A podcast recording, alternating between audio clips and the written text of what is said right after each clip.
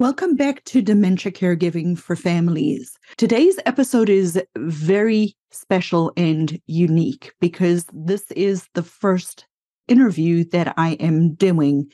And my guest, her name is Deb Compton from The Purple Vine. And she has a unique story in the sense that she has taken care of three parents, mom, a dad, and a mother-in-law, who all had some form of cognitive impairment or dementia. So stick around and listen to today's interview. And while you are here today, I want to invite you, if I resonate with you, to consider becoming a founding member of our new community, where for the price of one person, the entire family unit can join. And if you're one of the fifty-four founding members, you will have access to everything for the lifetime of the person that you're helping who is living with dementia. So stick around. The information will be in the show notes. And thank you for being here today. Hey there, success seeker. Welcome to Dementia Caregiving for Families. Do you feel overwhelmed with the daily struggle of dementia caregiving? Looking for an easier path? You're in the right place. On this podcast, we teach you the skills to simplify caregiving. We unravel the mystery of dementia and guide you through the often difficult behaviors. I'm Lizette, your host and fellow family caregiver. As an occupational therapist, I bring my professional and personal experience to this community. Here we speak the truth, but without the verbal vomit. I know you will find value in today's program, so buckle up while this flight takes off. Well, welcome to today's episode of Dementia Caregiving for Families. Today we have a special treat. This is my friend Debbie Compton, and this is my first interview. So I get to interview a friend of mine, and I'm very excited about that. So to start us off today, I'm going to ask Deb to just give us a quick little idea of, you know, what was going on in her life. She uh, she is one of, like me, she's a professional Uh, caregiver, but she's also a was also a family caregiver, and Deb has a unique story. So I'm going to hand it over to you, Miss Deb. Thank you so much. I am so happy to be with you, Lizette, and thrilled to be your very first guest. So thank you. Um, I I do have a kind of a different story because I was in business traveling nationwide, and uh, my parents were aging, but my dad um, accidentally took my mom's pills. He had low blood pressure. She had high blood pressure. He was nearly comatose, and I was out on the coast. I live in Oklahoma, by the way, nowhere near the coast. Couldn't get there real quickly to help him. Um, and then a very short time later, my mom was at the Daily Living Center. She had a blood pressure drop, passed out, had to be rushed to the hospital. Again, I couldn't get there.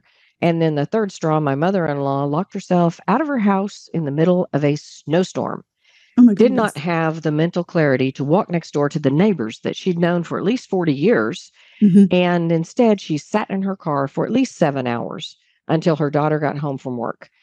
So these were just huge eye-opening experiences that said, okay, things have to change. This is so- not safe anymore. In what in what time frame did all of that happen? Like very short together or overextended? Three months. Oh my word! Just boom, boom, boom, and so it was like, oh my goodness, I can't do this. You know, we we have to make changes, and we we already knew that my mother had vascular dementia, mm-hmm. but she was very high functioning, and I had her and dad going to the Daily Living Center, and the Daily Living Center would come and pick them up, take them there, bring them back home at night. So I'd fix the pills the first of the week, and, you know, and everything was rolling along until it wasn't. Mm-hmm. And I did not know enough to know that things were not going to stay the same. Oh my I've goodness. learned so much through the process. I did not do preparation for the next steps. I didn't even know what the next steps were. Mm-hmm. And so I learned the hard way. I had never even been around anyone who had Parkinson's before until my dad. Mm-hmm. And so when he started hallucinating, I had no idea what to do. And uh, it just, it was a, it was a scary, shaky experience. And um, so I cared for Dad till he passed of Parkinson's in his home, cared for... Now, uh, now his home was... Three miles coast? From me. Okay. No, he was just, I moved them from Arkansas here to okay. Oklahoma, three miles from me. So okay. I could travel over there and back, except that I was traveling three times a week, which... Okay. So you were on a, I remember you said you were on an airplane when all of this, you were away when all mm-hmm. of this happened, and they lived in Arkansas. So the, when, when you got thrown into the deep end uh, within three months with three parents needing assistance, it sounds like one of the first things that you did was move your mom and dad, who lived several hours away, closer to you. Is that correct?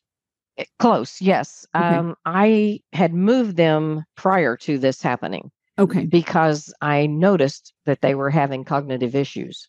Okay. I just thought it was old age. You just I didn't okay. think there was anything more than that going on, but I knew that they were going to need some assistance, so I moved them just three miles from me.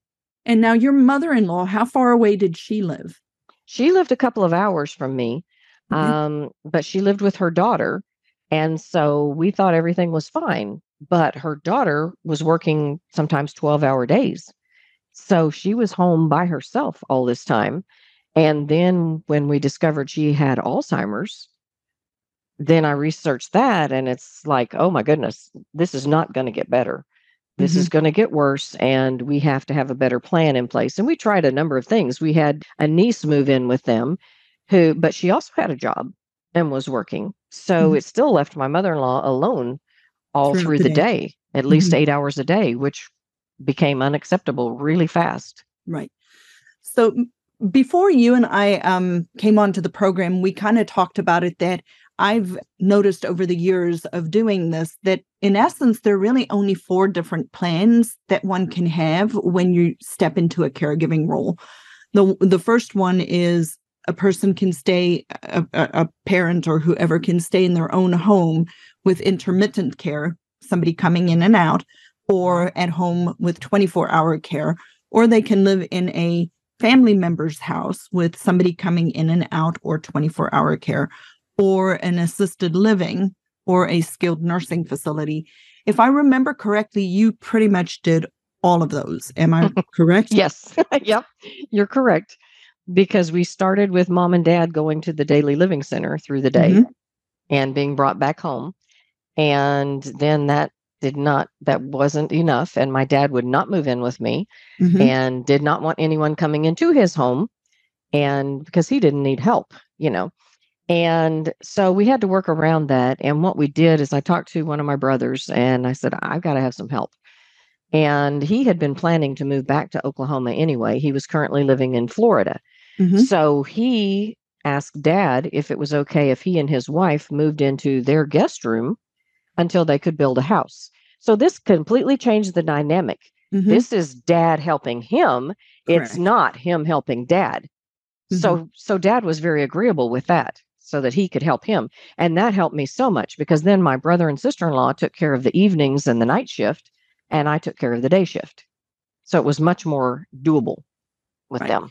So that was Dad living at home with pretty much twenty-four hour supervision. And yes. I remember you, you, he he was able to stay at home until he passed away, correct? That's yes, that's correct. And then your your mom was the one that, tell me, remind me of your mom's story. My mom had vascular dementia for over twenty years. She was the first one diagnosed and the last one to pass away. She just passed away a couple of months ago. Right. And uh, so she went through all the phases. Okay. And um, and she wound up, she, at the end, in the middle of COVID, I had to move her to a memory care facility. Mm-hmm. It broke my heart. I felt like I was letting her down, and I cried and cried, you know, the whole thing. Turned out to be the best thing in the world for her, because she had new friends, she had activities, there were things to do, there were things going on. She perked up, and it allowed me to be able to be her daughter again, not be mm-hmm. the mean one that was making her take a bath, making her take her medicine, making her do all these things she didn't want to do, I could just enjoy. We could enjoy each other's company again. So where I thought it was going to be horrible, horrific, terrible, it was fantastic. Mm-hmm. And that's something that I think caregivers really need to hear, because we have that mindset that it's we're letting them down, and that wasn't the case. Did you know that caring for a person with dementia doesn't have to be this hard? If you are struggling and you would like to join our next free workshop, it is this coming Saturday. The topic of the workshop is three tips how to avoid challenging dementia behaviors without stress, anxiety, or burnout. I invite you to walk away with science-backed dementia caregiving skills that many professionals don't even know after attending this free workshop on Saturday. If you'd like to register, message me the word workshop on Instagram or check out the link in the show notes below. For some people, it is the best option. And then for other people, it's not necessarily. And there's right. no way to know until you you try and see, you know, yeah. what what what works. I mean, most people prefer to stay in their own home, but that doesn't mean that that's the practical solution. Uh-huh. And I come from the framework that yes, it's important to keep the person who is living with dementia their preferences in mind, but their preferences do not uh, take precedence over the care partner's abilities and preferences. It has well, to be a balance. Right, right. And every person is different. And Mom has always been a very social person. Mm-hmm. She loves seeing people, interacting with people. She was bored with just me and her. I like to garden. She doesn't. She wants to sit and watch movies. I can't sit and watch movies all day. And and so it, it wasn't good. But then, you know, I had to move her because she was passing out. Mm-hmm. And she was having these sudden blood pressure drops, and she outweighed me by thirty-five pounds. And so it wasn't safe anymore. It wasn't and safe for either of you. No, not at all. And her doctor is the one who told me. He's like, this is not a good situation.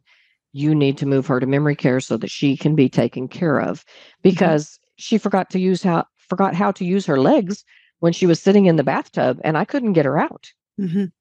I couldn't lift her. So you have to be practical about it and evaluate that situation and that person, and the fact that too, Mom never said, don't put me in a nursing home. So I was mm-hmm. blessed in that. She didn't really care. Dad was very much against it. My mother-in-law was very much against it. So my mother-in-law, we moved into our home, and uh, I cared for her with Alzheimer's, which was the hardest thing ever, because it's just, it's twenty-four seven, complete exhaustion. She would always be more antsy and prone to wander at night. Mm-hmm. And so more than one occasion, I was chasing her down the street at two a.m. because she'd pulled off all her clothes and gotten out of the house. and so, so everybody's people, different.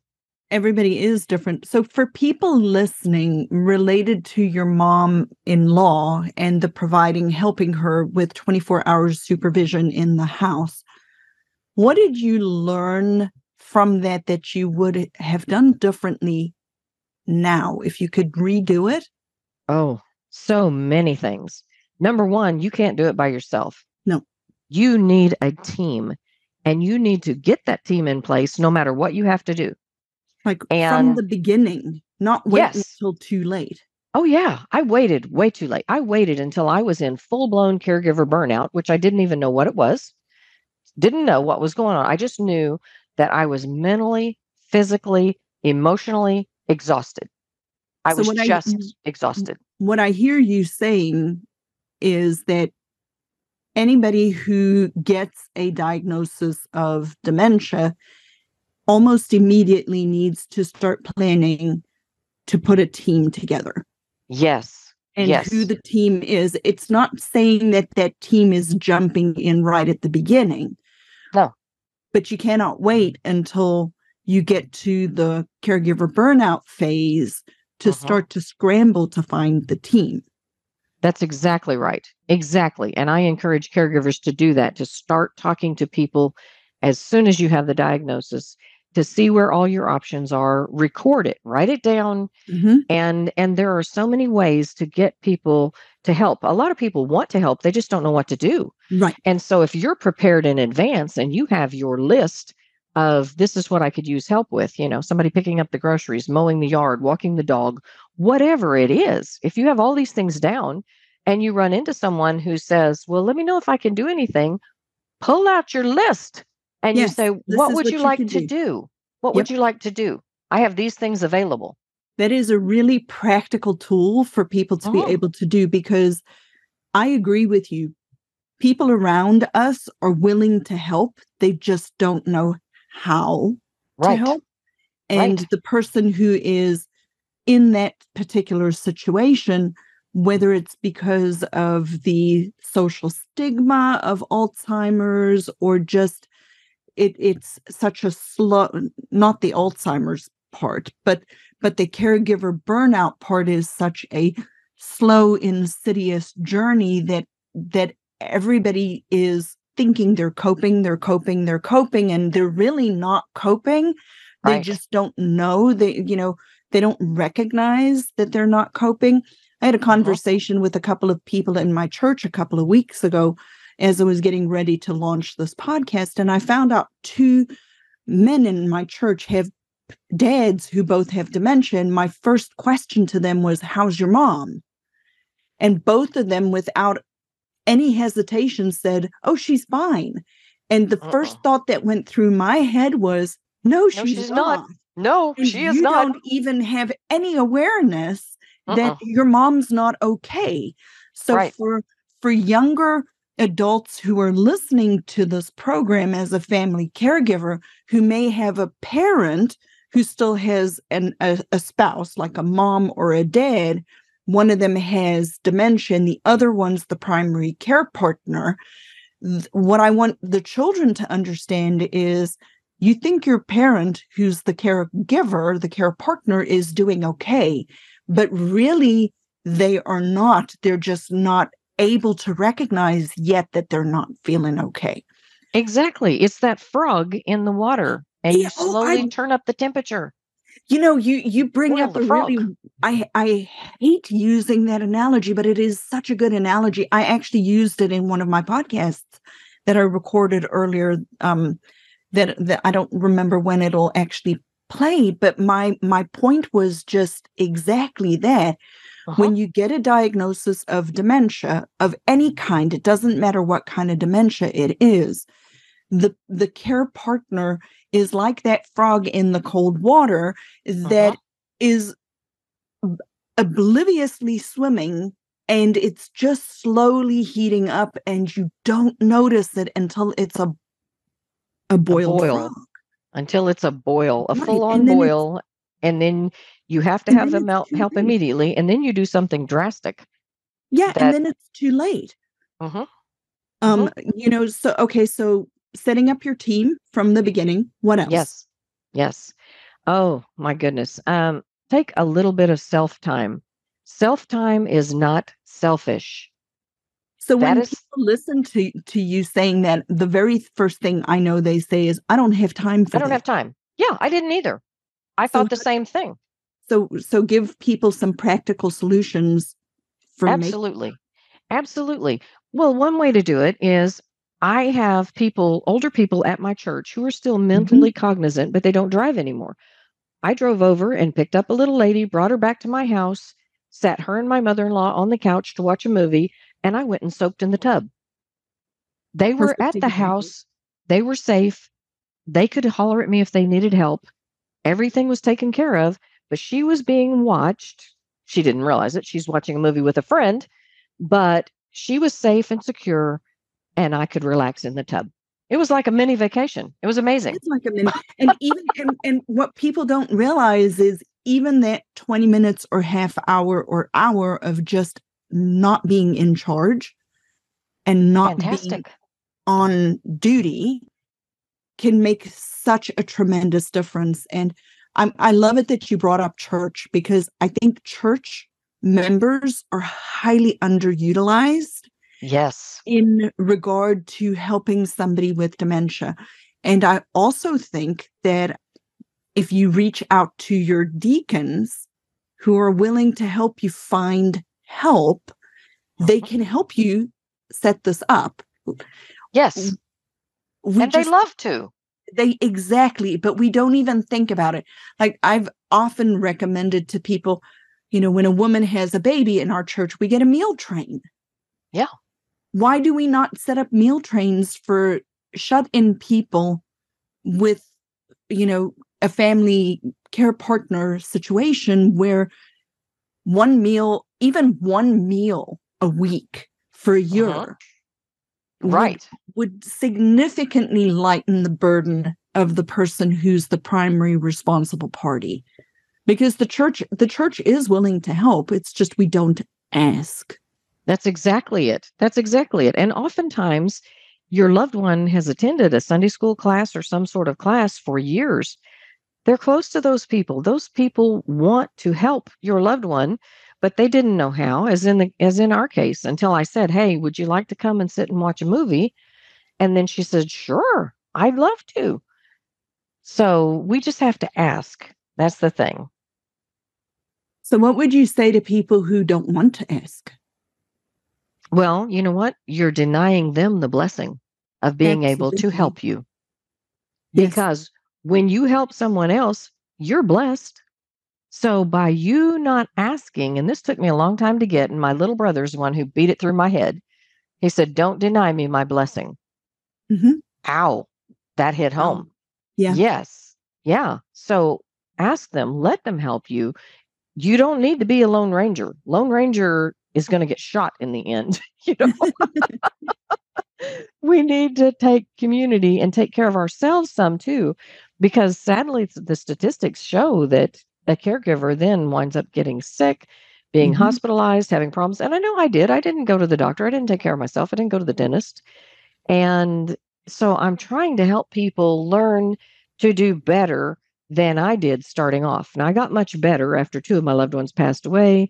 I got my certifications, I got my training, I learned a lot of great tools to, that would have been super helpful had I known before, mm-hmm. but I didn't. And you do the best you can with the information you have, but that's the third thing that caregivers need to do is to educate themselves about the particular disease that they're dealing with mm-hmm. and use reputable sites, you know, whether it's the Mayo Clinic, A L Z dot org, depends on what your situation is, but research that disease and learn about the steps and start putting things in place before you get there so that you can have a smoother, smoother journey.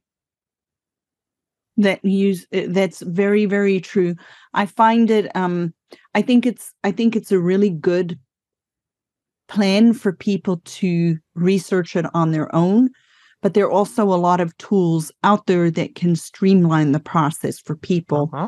Uh, and I also, the, the more I do this as an occupational therapist, yes, I think it's important for us to know from a treatment perspective, medical treatment perspective, what type of dementia somebody may or may not have. But the boots on the ground, it doesn't really matter for the right. family caregiver to know the idiosyncrasies between this dementia and that dementia and this dementia. It's right. more important, I think, for the family, and you can correct me if, you know, from your experience, but I think it's more important for the family caregiver to truly understand the progression. Uh-huh. And not so much the, the word stages, but to understand that if your loved one, and I and I always hate to be, I, I feel like sometimes I'm the bearer of bad news, but it's like sometimes people get a diagnosis and they don't truly understand that if this person lives long enough with this process, that they will need twenty-four hour care. And that right. if they live long enough with this process, they are going to pass away. Those two things are right now fact. And so we don't prepare ahead of time for the fact that a person might live five, seven, ten years with this. You know, it's or twenty thing, like my mother. Or twenty like your mother, right? Um, uh-huh. Some people have dementia for ten years and have a heart attack and pass away. But uh-huh. I'm not talking about those people. I'm talking about we've got to consider ahead of time what we're going to plan for. We know that if they live long enough, they will need twenty-four hour care, and we don't prepare for that. And we uh-huh. don't want to talk about that. Um, but it's more important, I think, for a family caregiver to early on start to learn the strategies. Uh-huh. I'm not talking about transfers and helping somebody take a bath and things like that. Those are skills that are actually very easily learned. Uh-huh. I'm talking about the how to actually communicate with this person to not constantly be making it worse. Yes. And that's what I see as such a huge issue. And plus, when I do consultations with caregivers, that's what I will do, is to prepare them for the next steps and or the next progression of the disease, because we don't know when it's going to happen. Some people stay at a plateau for a long time and then take a big drop and then stay there for a while and then drop again. But, um, every step of the way, and this is the thing that I like to emphasize, there's still joy to be found. Oh, Life is not over. Th- there's still laughter to be found. When my mother could no longer speak, we still had laughter. I would get down in front of her eye to eye, because you want to get eye level with them and get in their field of vision and make sure she sees you. And then I'd make a crazy face, and she'd make a crazy face back at me, and we would both just laugh. Did you know that caring for a person with dementia doesn't have to be this hard? If you are struggling and you would like to join our next free workshop, it is this coming Saturday. The topic of the workshop is three tips how to avoid challenging dementia behaviors without stress, anxiety, or burnout. I invite you to walk away with science-backed dementia caregiving skills that many professionals don't even know after attending this free workshop on Saturday. If you'd like to register, message me the word workshop on Instagram or check out the link in the show notes below. So there's still I'm joy so in the journey. Glad. I'm so glad you brought that up, because that's one of, you know, one of my big passions in this process is to, like, society, the the greater world out there is, oh, doom and gloom and woe is me about uh-huh. this process. I'm a, a Christian. This is not a this is not an overtly Christian program, but I bring my Christian values to it. I, you and I have spoken about this before, so I know where your heart is. Yes. The reality of the matter is that uh, anybody passing away, any dis- any death is is difficult for the people around the person who passed away, because we love them, right? And and and so dementia is is not necessarily an easy process, but I also don't think it's the the worst process, in the fact that all death is terrible and it's a separation, and it just reminds us that we're not supposed to be, it's not supposed to be this way. But I'm so glad, so extremely glad you bring up the the the working on creating these moments of joy, of creating, of still living with this process, uh, of of being in the moment and making those memories and taking the photos, because too many people don't, and they've uh-huh. lost a lot of time that they could reflect back on later. Right. You know? And there's still, I mean, ice cream brought my mom tremendous joy. She loved ice cream. So I would take her out for ice cream. And, and in the beginning, you know, we would go to Brahms, where you could go in and sit down and do all the stuff, you know. And then it got to be too difficult. So then we started doing Sonic, because you can stay in the car or a drive-through and get it something like that. Mm-hmm. But she's still getting out. She's still seeing different scenery. She is loving that ice cream. And we take pictures of us and our ice cream all the time. And because it's a good, happy moment. Exactly. I had someone say to me, well, she's not going to remember it two hours from now. No, it she's not. Happen. But you know what? She's very happy in this moment. And but I am very happy in this moment. But you're going to remember it. Yes. Yes. And I have the photos. Exactly. And so smiling, it, laughter, create those it memories. It doesn't matter whether the person remembers it or not. Uh-uh. That That is not what it's about. Right. It's about you remembering them. Mm-hmm. And you're bringing joy to them. Absolutely. Whether they remember it later or not, they remember it right then. They're experiencing it. So Absolutely. That's enough. I agree. Enough. Totally. Totally. Mm-hmm. Well, Deb, tell tell people how they can connect with you. I know that you had a free gift for anybody who was interested, and it'll be in the show notes for anybody or, you know, who's listening or watching. Um, uh-huh. Go ahead and tell people how they can connect with you. Okay.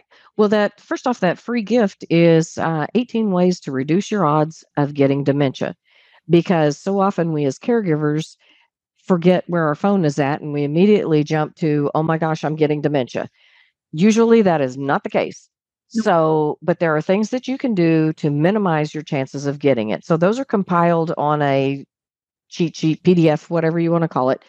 And so that's the free gift that you can get, action steps that you can take in your home. It's not, I'm not selling things for you to go out and buy, things you can do yourself to cut your odds of getting dementia. Um, my website is the purple vine dot com. And I I named that purple. Purple is my favorite color, and it's also the Alzheimer's color. Mm-hmm. So it worked perfectly.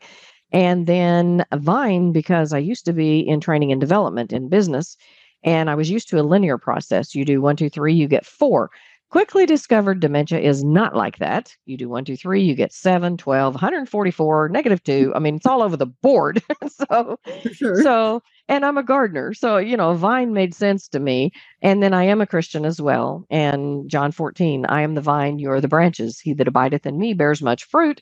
Apart from me, you can do nothing. Mm-hmm. And so, so my website is The Purple Vine. There are blog articles and posts and things on there you can read. There's free resources, um, information about my books. And uh, you can also sign up for an email list where I give away other free things and teach short, actionable things um, to make life safer, easier. Because my whole mission is to empower caregivers to reduce their stress, block burnout, and learn to laugh again. Yeah. For sure. You have to have the joy if you're going to get through it. I'm so glad that your your um, free gift to people is actionable steps that they can take to prevent dementia, because so many people believe that there's nothing that you can do. And there is a lot of yes. research that indicates that there is so much you can do for your own cognitive wellness.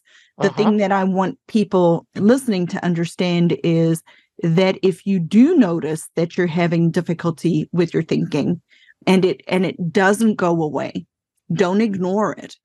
Uh-huh. Because sometimes we we wait too long saying it's stress or whatever. Uh-huh. If it truly is something that keeps coming back, don't ignore it, and don't allow your doctor to tell you, oh, it's just old age. Right. Right. Well, and two, to your point in that, it could be reversible dementia. Exactly. That can be caused by a U T I, an infection, or um, low or... vitamins, stress, yeah. dehydration. Exactly. There's a host of things. And so you could be worrying, thinking you have dementia when all you need to do is drink more water. Or you, you, you're sh- slow, you know, low on a vitamin D or a yes. vitamin D or something else. And, and so, yes, people... People, I don't want people to go to the one extreme, but I also don't want my my fear usually not not pata- particularly regarding this conversation, but the you know the research shows that they can start to trace back true changes in people's thinking ten to fifteen years before signs. Uh, uh-huh. The problem is that the doctors and the medical field just tell you there's there's nothing wrong. Don't and, worry about it. Yes, mm-hmm. Don't worry about it. That's that's the other extreme, you know. Right. So there are two extremes. The reality is you really do know yourself. Right. And if you see the signs, like you said, go to the doctor. A simple blood test is is all all that's going to tell you tons of information. Tell you that, like you said, if you're just low on some of these vitamins and you need a supplement, you start taking that supplement and then the brain fog clears. Now, if you you tested and everything was fine and everything learned, lined up perfectly, and you know that you are having reoccurring memory issues and problems, then you need to push it and progress for more testing because, for sure. because it is not normal aging. Dementia is not a normal part of aging. No, it is not. And that we will talk about that in a different episode. What is the difference between normal aging and abnormal aging? Because that's my jive. I love that. Yep. We will definitely talk about that. So thank you for your free gift to the people listening. And thank you for being my first interview. I'm it excited. Kind of fun and, and different. Yeah. And I'll get better at it as I do it a little bit more. You did great. You did great. And I forgot to say, too, I mean, they can email me at deb compton one at gmail dot com. And I'll I'll do the first consultation free just to talk and help them get a plan, develop a plan, find resources, whatever the case may be. So I'm just, I'm here to help. Awesome.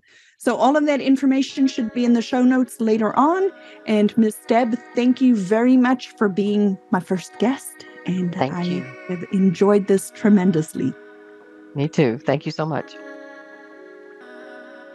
Thanks for joining me today, Success Seeker. I pour my heart and soul into this program to serve you.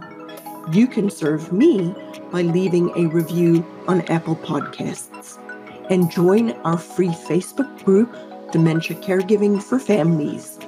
It's a positive and proactive space to navigate dementia caregiving together, get practical tools, and find support, but without the verbal vomit. Be a part of our community where we seek to find peace of mind and ease, despite a dementia diagnosis. So join today and see you next time as our flight takes off.